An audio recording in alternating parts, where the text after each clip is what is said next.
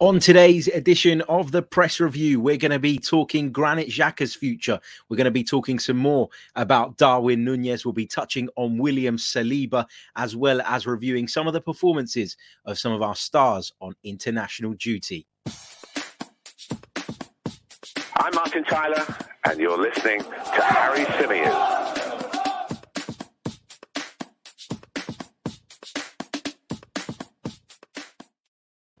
Hello, good morning, and welcome back to another edition of the Press Review, the show in which we run through uh, Europe's newspapers, Britain's newspapers, and we pick out the best footballing stories. We discuss them. Some of them will be accurate, some of them will be pretty damn far fetched, but it's always nice to know what is going on in the world of football. I always think, anyway.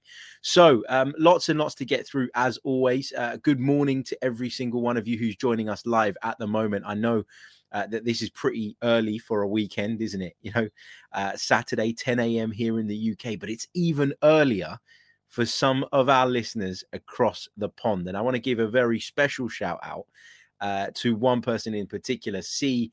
HHS fans who joins us. It's currently 5 a.m. in Texas. He says, Where are you, Harry? Love your shows. Was a couple of minutes late, as I always am. I do apologize. Uh, but I'm here now and welcome to the program, mate. Hope you are good. Uh, big hello to CCAFC who says, uh, Let's go. Morning, Harry.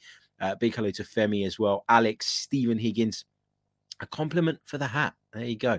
Uh, love it. Uh, good morning to Henry Guna as well, and to Walter, who says, You sneak, Harry, just popping out out of nowhere. I did tell you guys yesterday that the press review is going to be coming to you guys at 10 a.m. I did say it was going to be Monday to Friday, but seeing as it's the international break, and I'm not going to be able to bring you any content later on, um, I figured I'd do this today as well. I was due uh, to get down to Emirates Stadium this afternoon, uh, because I got my press uh, accreditation through yesterday after we did the show. I got an email saying that I had accreditation. So I was going to pop down there, cover the game, enjoy the game, enjoy it in the sunshine, and bring you guys some content around the women's North London derby. And then it was postponed, of course, uh, due to um, due to the COVID outbreak at Spurs. And it's interesting because the game got postponed and then I got the contact from Arsenal after it had been postponed. It must have been like some kind of automated email uh, saying, "Yep, yeah, you've you're accredited and this is where you pick up your pass, etc., etc." And then five minutes later, I got another one saying, "We regrettably inform you that the game has been postponed, but is what it is. I'll be there for whenever that game is rescheduled as long as it doesn't clash with the men's team. And I look forward to bringing you that content then. Uh, BS Rugby says, loving the Peaky Blinders look, Harry. Thank you very much, mate. I've got, do you know what? Over the last couple of years, since I've been doing this, since I've been kind of podcasting and, and live streaming on a daily basis, I thought it were worthwhile to invest in a collection of hats. And why you might ask? Well, because very often, when you've got hair like mine, you can't get it under control without a lot of time and effort. And sometimes I just can't be bothered. So, what better than to have a collection of hats to choose from uh, to basically cover it up? Papering over the cracks, I think, is the term uh, we'd all use. Right. Okay. Let's run through some of the uh, big stories in the media uh, this morning. We'll touch on the Arsenal ones uh, oh, sorry, we'll focus on the Arsenal ones specifically, and we'll do those in a little bit more detail. So first, let's go through some of the big ones not related to Arsenal, just to bring you up to speed. And let's start with a report from Mundo Deportivo in Spain, who say that Barcelona manager Xavi is determined to bring Liverpool and Egypt striker Mo Salah to the Nou Camp as the cash-strapped Catalan giants look to set uh, look set sorry to miss out on main target Erling Braut Haaland. Uh, another Barcelona related report. This comes from Fabrizio Romano.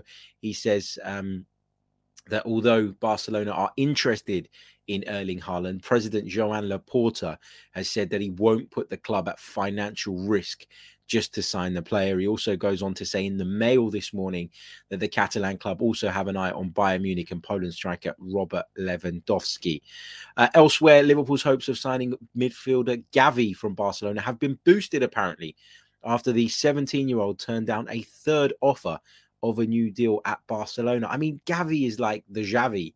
Um, of of Barcelona today. If I were Barcelona, I'd be bending over backwards to keep that player. And if he was to leave and join somebody like Liverpool, I think that would be the biggest indication we've had yet of the fact that Barcelona are, are pretty much, I don't want to say finished, because obviously they've got the potential to rise back up again, but that would be a really damning indictment of where Barcelona are and where they've fallen in recent seasons. So I don't want to see Gavi leave there. I certainly don't want to see him go to Liverpool. Um, staying on the theme of Barcelona because they're heavily featured in this morning's media. Uh, apparently, Leeds United have rejected a 29 million pounds offer from them for the Brazilian winger Rafinha, whose buyout clause is set at 60 million. So Barcelona nowhere near uh, that price tag. But if Barcelona keep offering, keep chipping away at Leeds, and and the player uh, makes his case, then that could be a deal that I think may happen. You know, if you're Rafinha you've given Leeds your all. You don't want to be fighting and scrapping for relegation every season. And I know it's not been every season. They were very comfortable last season, but this time around, it's been a real struggle for Rafinha. And I'm sure a lot of the reason that Rafinha joined Leeds United in the first place, and this is not to, to disrespect Leeds, was Marcelo Bielsa, and he's no longer there. Uh, just taking it on a, a little bit, uh, Newcastle United are preparing to fight AC Milan to sign 22 year old Netherlands defender Sven Botman from Lille after failing to land him in January. That's according to the Times. Remember, Newcastle went big on the Dutchman Sven Botman in January. They tried desperately to bring him in, they didn't manage it in the end. And they turned their attentions later on in the window to Dan Burn, uh, who they brought in from Brighton. Um, as I say, we'll come back to the Arsenal stuff in just a minute because I want to do that in detail. Uh, Manchester United are said to be keen on the Switzerland defender Manuel Akanji, uh, 26 years old, and he's refused a new contract offer at Borussia Dortmund. He's valued by the Bundesliga club at around about 25 million pounds. That's according to the Mirror. That's a deal that you would feel is doable for Manchester United, right? They've they've got uh, the financial power to do a deal like that. There's no doubt about it. Uh, what else have we got here? Um, Liverpool, Man City, and Manchester United are all battling to sign Rangers' 16 year old Scottish striker. Rory Wilson, that's according to the Star. Uh, Liverpool say they will not, or Football Insider say, I beg your pardon, that Liverpool will not join the race to sign Declan Rice this summer, despite Klopp being a huge admirer of the 23 year old. He is a target, though, for Manchester United, Manchester City, and Chelsea. Uh, Marcelo Bielsa, according to the um, Star, has been contacted about returning to management less than a month after being sacked by Leeds United. I'm sure there will be plenty of suitors. Look, with, with Marcelo Bielsa, it didn't go well towards the end. We all know that, you know, he was struggling, his team was struggling, and it was a really, really difficult period for him. The methodology never changed. Um, you know, it never changed at all the methodology was was consistent. Unfortunately, the performance and the fact that they had players unavailable so often, um, you know, was uh, was a problem for them, and and they couldn't maintain that level of performance. It just kind of run its course, didn't it, at Leeds United? But there's no doubt that Marcelo Bielsa is a very, very good coach. Uh, just quickly, Nathan Hunt says too much hanging around Tom. Your clickbait is horrible. I don't think Tom's a clickbaiter, uh, first of all. And secondly, what have I? I haven't really clickbaited today. I think this is the most one of the most modest, non-clickbaitiest titles that I've put on one of these transfer shows in a long bloody time. So I'm I'm not really sure um, why you've uh, why you've decided to pick that up today of all days. If you'd said it yesterday, I might have agreed with you, but not today. Uh, Hollywood actor George Clooney has not ruled out the prospect of buying Derby County. He'd be the best looking owner, wouldn't he, in the Football League? Good old George Clooney. Uh, moving on, West Ham uh, are looking to get Nikola Milenkovic from Fiorentina. Uh, apparently, the Serbian defender has a gentleman's agreement in place with the Hammers. That's according to Team Talk. Ismaila Sarr of Watford um, could leave for Liverpool in the summer with the Reds reigniting their interest in the 24 year old Senegal winger, but they face competition from AC Milan. Uh, elsewhere, Tottenham are said to be lining up a deal for French defender Boubacar Kamara, whose contract at Marseille ends in the summer. That's according to football.london. Uh, Marca say that Real Madrid's Eden Hazard will have surgery this week, keeping him out of action for a month and complicating a mooted return to Chelsea for the 31 year old Belgian playmaker. I've got to be honest, I never thought uh, that Eden Hazard would return to Chelsea. So that one feels like a bit of a non story uh, to me. But that rounds up sort of the wider stories let's home in on the Arsenal related ones. And let's start off by talking about Darwin Nunez. Now, of course, he's a player that we've been heavily linked with. He's a player that we've put out an episode on uh, discussing his suitability and, and all the qualities that he would bring to the team. And in the last few days, it feels like everybody and anybody is being linked with a move for Darwin Nunez. He's young, he's athletic, he's strong, he's physical. I think he's got all of the qualities to succeed in the Premier League. He's 22 years old, which makes him a very attractive prospect. And Benfica are a club that normally, and I don't again mean this disrespectfully, you can prize players away from. So you can understand why this one's uh, getting a lot of traction. Um, so, according uh, to the Athletic, they say that the Magpies, Newcastle United, are now interested in the player as well. We've already heard about Manchester United supposedly looking at him. We've already heard about West Ham also having an interest, but it seems that Newcastle United have uh, have uh, have some interest in the player as well.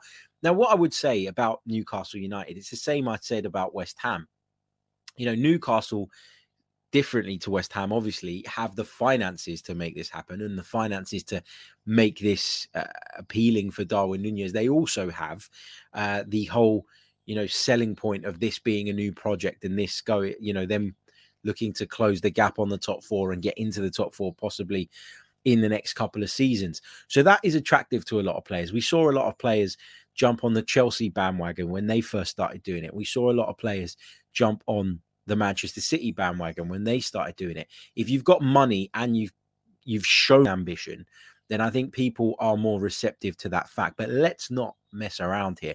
This is Arsenal Football Club. Arsenal Football Club are on the up. Arsenal Football Club, um, you know, stand a solid and a very good chance at this moment in time of qualifying for the Champions League next season. And Arsenal Football Club still have and carry a prestige that the likes of Newcastle United and West Ham just don't have. And I, and I don't mean that disrespectfully to either of those two clubs. It's just facts.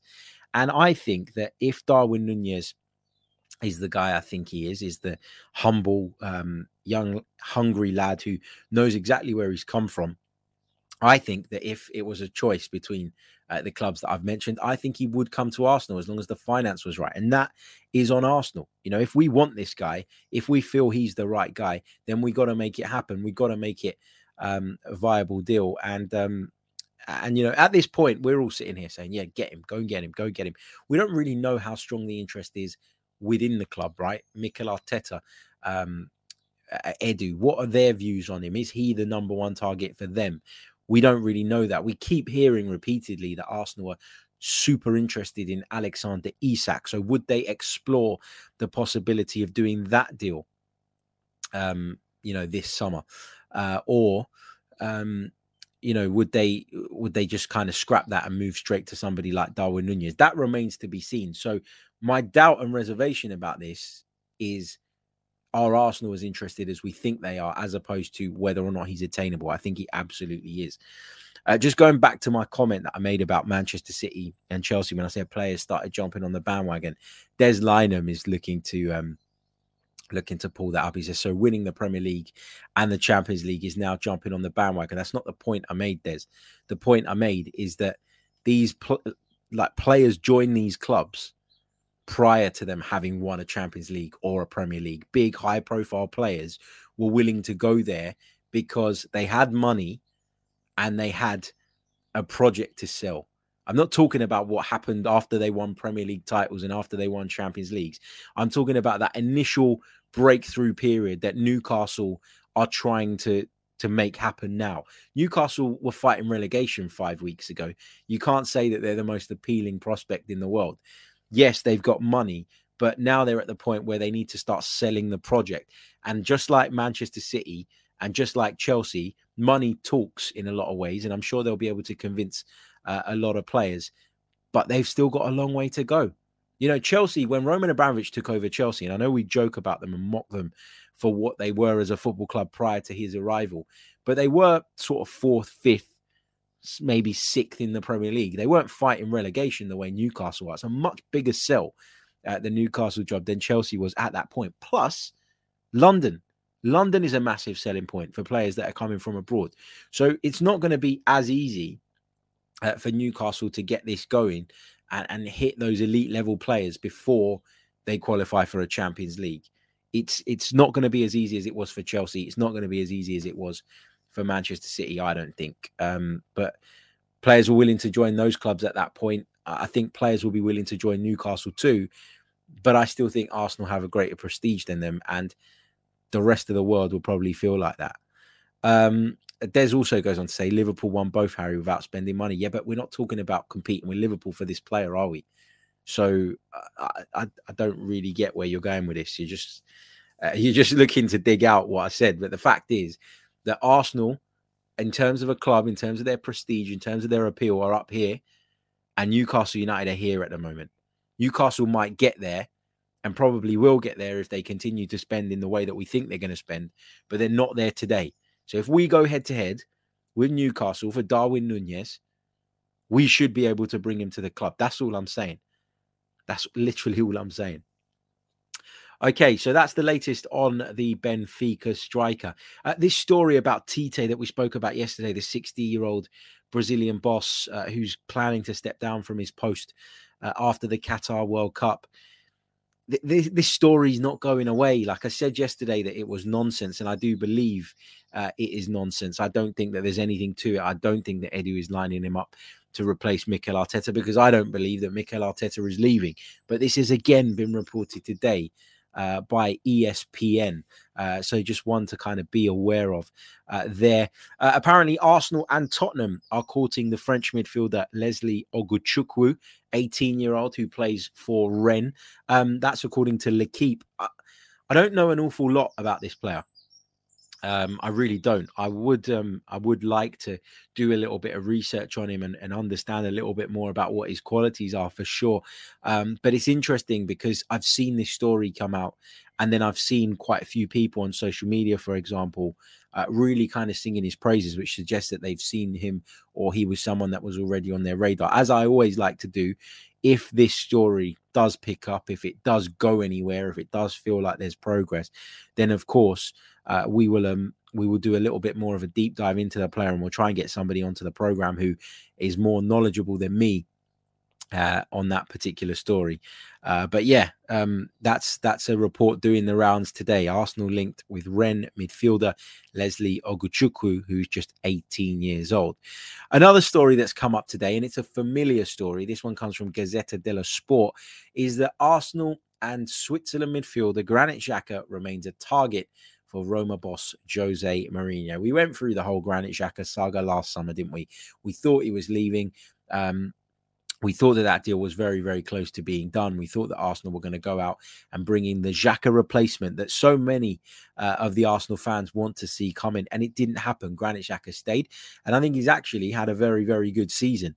Um, l- listen, I'm not desperate to move Granit Xhaka on like some Arsenal fans are. I, I really don't get that perspective. I understand that you might look at him and think, well, particularly in the role that he's being asked to play now, that we could bring somebody in a little bit more suited. And, and I completely agree with that.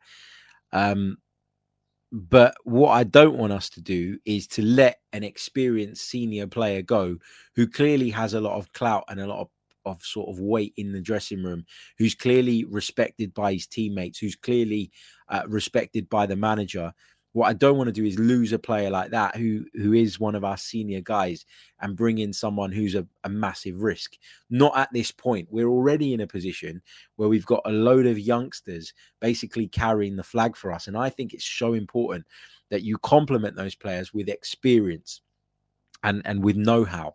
And I know that people would argue that Granit Xhaka can be a liability at times, and he absolutely can.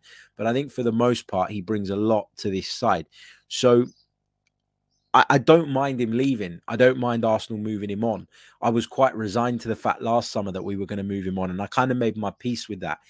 But it needs to be to bring in somebody who's an upgrade. It can't be to take another gamble and another risk. That's the way I see it. But look, he signed that contract extension. Granit Xhaka isn't going anywhere until Granit Xhaka wants to go because I think the club are quite happy with him. I think Arsenal uh, internally, Mikel Arteta and co are happy with him. So I don't see this being as an urgent one. Roma might reignite their interest, but if their offer and if what they're willing to put on the table is as as embarrassing um you know or as insulting as the one that they tabled last summer then you can bet that he won't be going anywhere so that's the latest on granit Xhaka's future who once again is being linked with a move away that kind of rounds up uh, the stories uh, doing the rounds in the press this morning, uh, coming from Spain, coming from Italy, coming from Germany, you name it. Uh, stories doing the rounds everywhere. It is an international break, and so naturally you get a, a lot more of these kind of I don't want to call them far fetched. I think the Tite one is nonsense. That's far as far fetched as they come.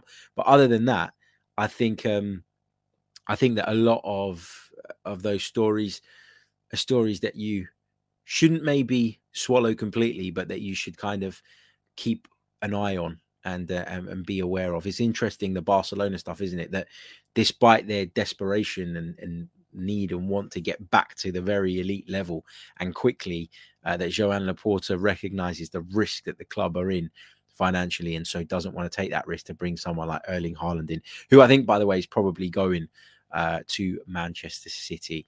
Right, we're going to uh, switch our focus and our attention to how some of our players got on on international duty. We're going to be talking about Laurent Koscielny's retirement, and uh, we'll be taking some of your questions in the second part of the show. Welcome back to part two of the Chronicles of a Gooner, the Arsenal podcast, part of the 90 Min Football Network.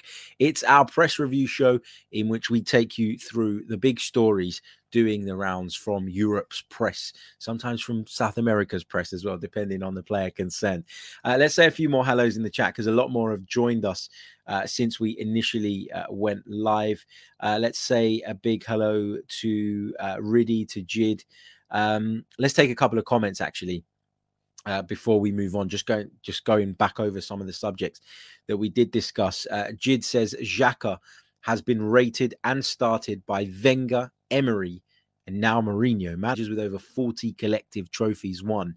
Yet somehow the fan base thinks the, the man is not good enough. It's an interesting point. Uh, big hello to Riddy, who joins us live after a while. He says, Keep up the great content, loving it. Thank you so much, mate, and welcome uh, back to the live stream. Um, okay, let's let's switch our attention to international duty. Let's start by talking about William Saliba, who made his French first team senior debut last night in their win over the Ivory Coast. Uh, William Saliba He's a player that we've talked a lot about of late. Will he stay? Will he go? It seemed, as I was saying with Tom Canton on our show the other day, that it was a done deal that William Saliba was coming back and he was going to fight and compete for a place in Arsenal's first team. But now it doesn't look like that's the case now that it now it looks like his future is very much up in the air. Are Arsenal going to bring him back? Are Arsenal going to be able to persuade him that he's got a worthwhile role um, and that he will get game time and that this is the place for him to continue and develop um, in terms of his his level because it seems that there is interest gathering now after what's been overall a good loan spell at Marseille. We're hearing this morning that there's interest from France, that there's interest from Spain, and that there's interest from Italy uh, in the Arsenal defender. What's the price point at which you would sell him? Because look, let, let's be honest with this, right? Mikel Arteta clearly wasn't convinced about him when he first came in, which is why he didn't get a look in. It's why he was sent out we don't really know if that was due to ability or if it was due to attitude, if it was due to the player's character, if it was just very much one of those where he went, I think you've got the potential, but I just don't see you being at that level today. And I need answers today. I need solutions now. It would be interesting to see what happens in the summer and whether Mikel Arteta has a sort of price point at which if an offer came in, he'd go, well, you know, there's, there's a risk that it still ain't going to work out at Arsenal. So let's move him on. I, would be very, very interested to know that. Look, if somebody came in and offered sort of 40, 50 million pounds, which is what we're kind of hearing, um, what's being reported, what's being mooted. Uh, I saw that term in one of the reports earlier. I haven't used it for years. If if somebody was to come in and make an offer of that size, I think you have to consider it just on the basis that we haven't seen him play for Arsenal, and there's no guarantee that he's going to hit the level that we want him to. If we were to do that, we'd be coming out of this whole William Saliba saga with a 20 million pound profit, pretty much. Would be pretty good for what a lot of people felt at the time was a mistake. Now, I'm not saying it was a mistake in terms of going out and getting William Saliba. I'm not saying it was a mistake to look at this player, identify him as someone with the potential to go on and somebody who uh, could potentially marshal our defense for years to come. But I think you can argue that if you pay 27, 30 million pounds for a centre half and he goes two and a half years without playing for you, that you've probably at the very least overpaid. So if somebody came in and offered 50 odd million pounds, 50 million euros even, I think that that's something that you should consider. Let me know in the chat. Would you consider um, an offer for William Saliba around about that amount of money? Or if not, what is the point at which you would look at William Saliba? What's the price point at which you would say, I'll have a good think about this. Let me know in the chat. It's an interesting um, question, but obviously good to see William Saliba get making his French senior debut. He came on in the second half. Um, I think it was around about the 54th, 55th minute, uh, something like that. But he did manage to get on um, for Le Bleu. Uh, also, um, on the subject of France, Olivier Giroud netted again for France, and that means now he's just four goals away from Thierry Henry's record.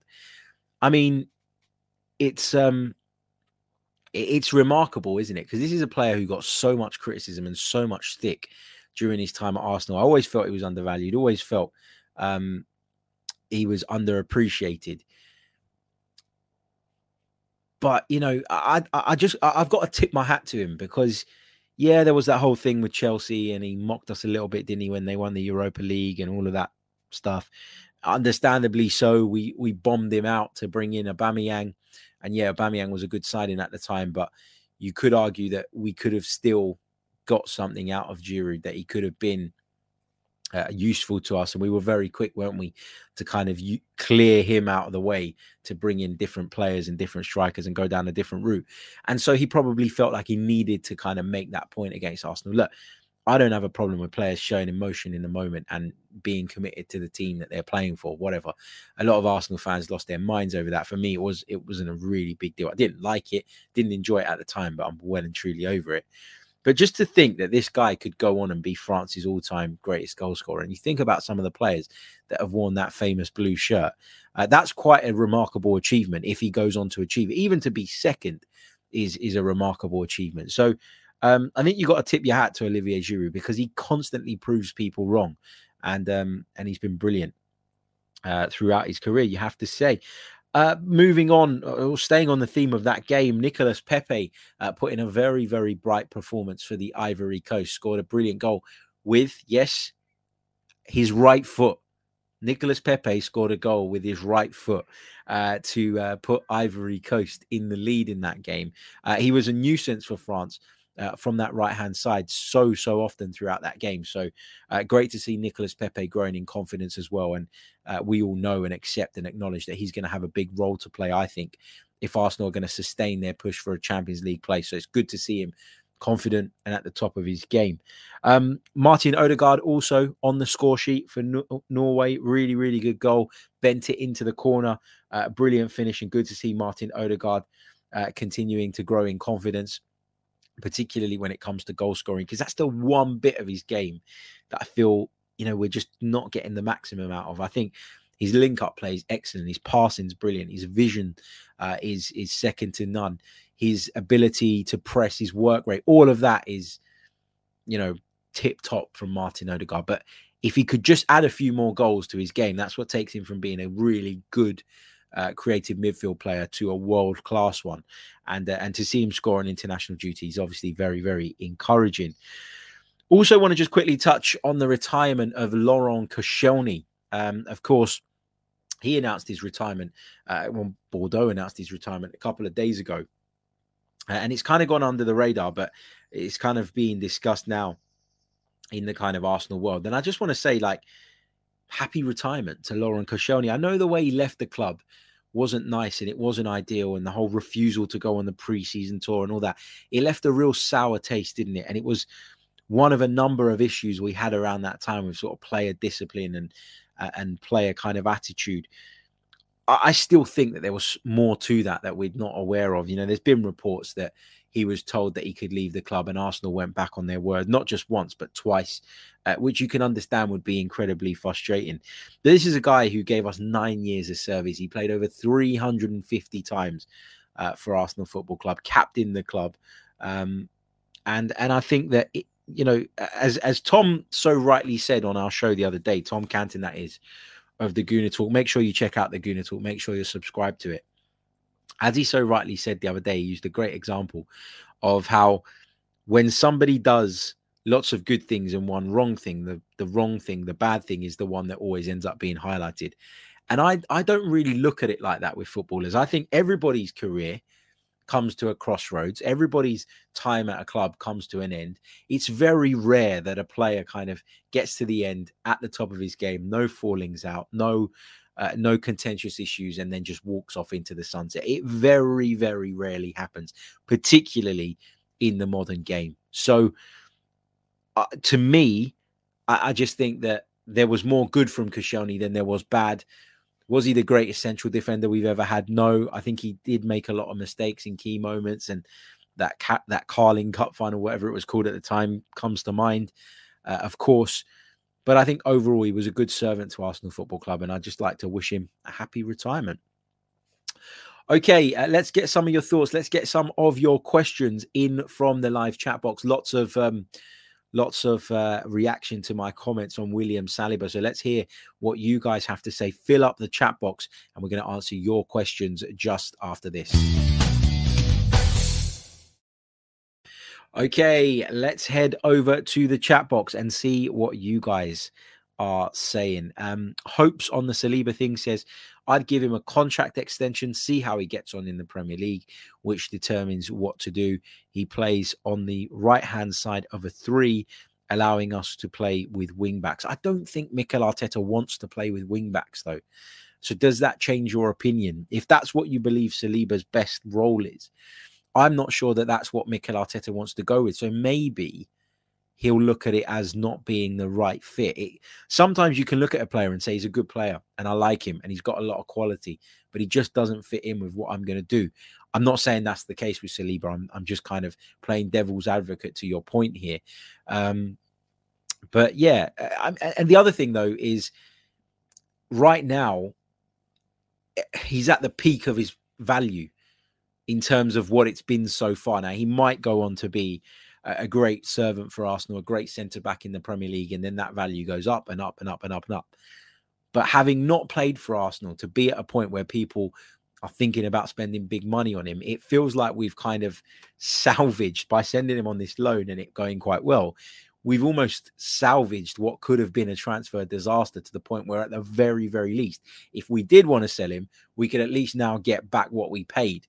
Um, and and that's you know it's a bit like the Joe. I don't want to compare it directly to the Joe Willock situation, but it is similar in a way in the sense of Joe Willock at the time we sold him to Newcastle. I, I don't think his value would have gone any higher. I think he would have stayed at the club. He wouldn't have played very much, and then that value would have been decreasing all the time.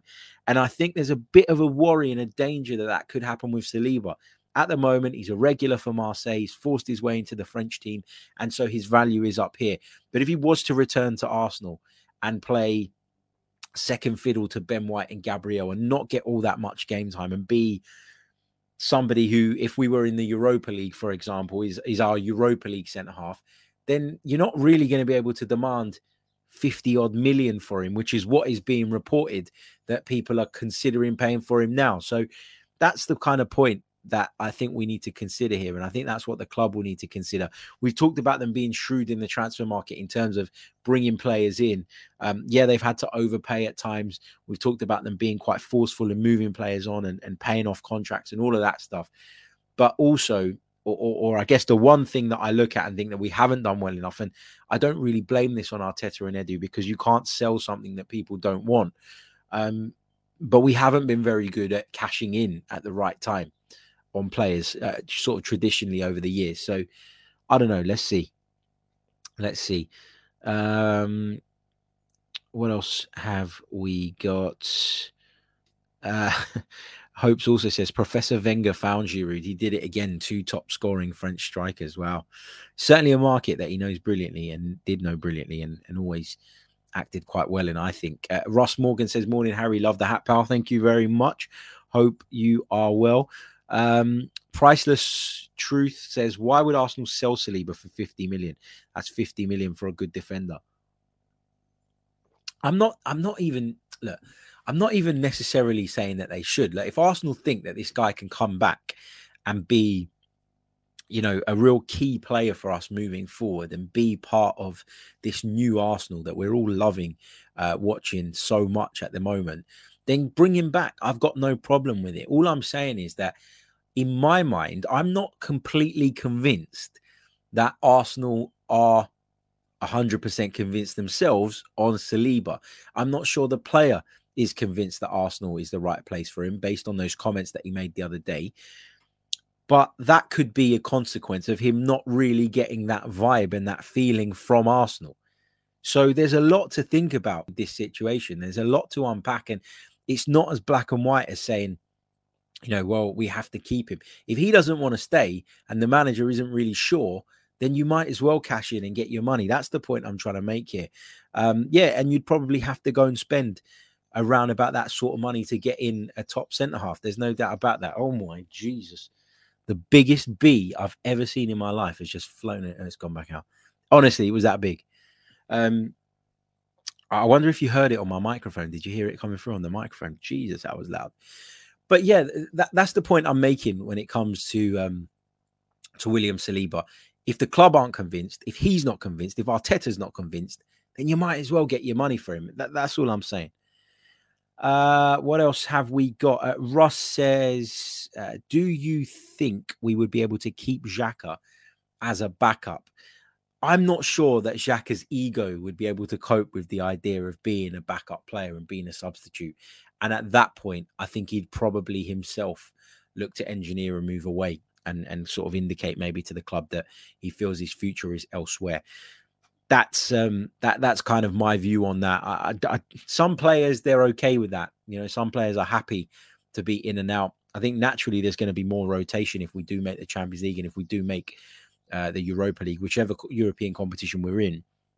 If we're in, uh, there will be uh, there will be some rotation needed, but I think he'll want to be the go-to. I think he'll want to be the main man alongside Thomas Partey in the middle of the park. And to be fair to him, him and Thomas Partey as a pair and as a combination right now uh, have been brilliant. Okay, what else uh, have we got? Uh, Falasana says Saliba won't accept playing for Arsenal as a squad player, but he has an opportunity to start for Marseille, who are more likely to qualify for the Champions League as compared to Arsenal. Yeah, but you got to weigh that up, fella, because yes, you've got more chance of qualifying for the Champions League with Marseille because there's less competition in the French league. But on the other hand, you're playing in a worse league week in, week out. So, you know, your ambition to play in the Champions League is is one thing and it's great, but does it not have does it not tie up with your overall ambitions? And listen, you you play in the in the Champions League with Marseille you might play six games in the group stage. If you're lucky, you might scrape through to the round of 16. But then you got to play what? 34, whatever games in, in French League and over the Premier League. I don't know. I, I get what you're saying, but I think that the league thing has got to be a factor as well. Um, Des Lynham says, uh, "Come on, Harry, how can you compare Willock to Saliba when Saliba hasn't played a game for Arsenal? You are literally looking to pick up on every point I make. That the point I was making, Des, is not that they're the same in terms of their quality or they're the same player or they're playing the same position. It's not what I was saying. The point I was saying is that if you're unsure, like we were unsure whether Joe Willock was was good enough to play in our midfield week in, week out. An offer came in of 25 million pounds, and that doubt meant that Arsenal felt it was best to cash in, take the money, and move on from Joe Willock. And what I'm saying is, if there's any doubt in William Saliba and whether he is good enough to be one of our centre backs moving forward, and there is an offer on the table, an appealing offer, just like Newcastle's offer was for Joe Willock, then you should consider it. That's the comparison, mate. Uh, lots of you saying I'm wrong with the Saliba thing. That's fine. It's it's my opinion. It's my view.